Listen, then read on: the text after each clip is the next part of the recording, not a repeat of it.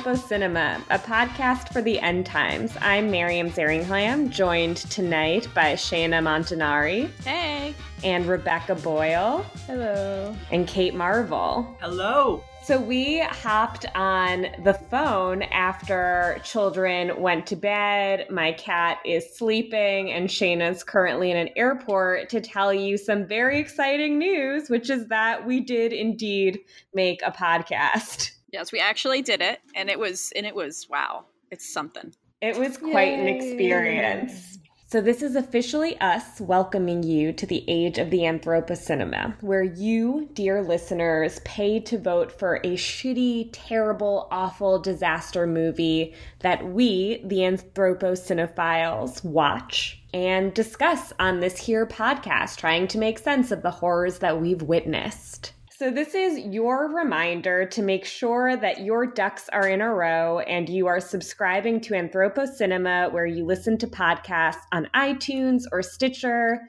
And voting also open today for the next terrible movie that you force us to watch. So be sure that you are becoming a patron on patreon.com slash anthropocinema. Rebecca, do you want to tell us what movies our listeners can vote on?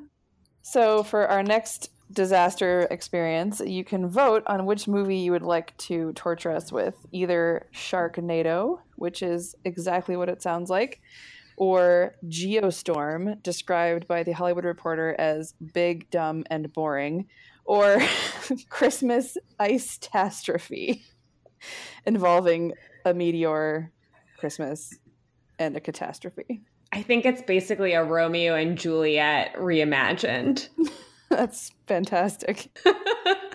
and terrible. So please be sure to become a patron at patreon.com slash anthropocinema. Your donations go to supporting a nonprofit that is doing really amazing work. We will have our popcorn ready and waiting. So we'll see you on your podcast app next week. But for now, please enjoy the amazing theme music composed specially for us by the one and only Visager.